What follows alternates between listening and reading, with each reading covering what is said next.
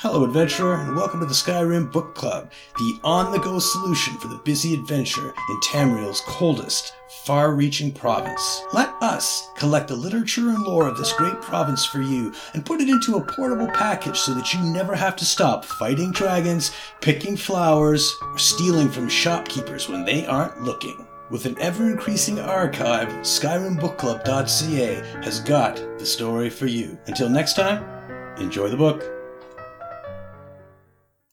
Rebel's Faded Letter. Plans regarding the future of Zenithar's Abbey. Things will move quickly soon. There's a plan to liberate the Abbey from that tyrannical arbitrator Gavos. I spoke to his soldiers and learned they're not so different from the rest of us, just trying to earn a living and provide for their families. They don't like what their boss has been doing either, and they're willing to help the people stop it. With them on our side, we can topple the arbitrator without a fight.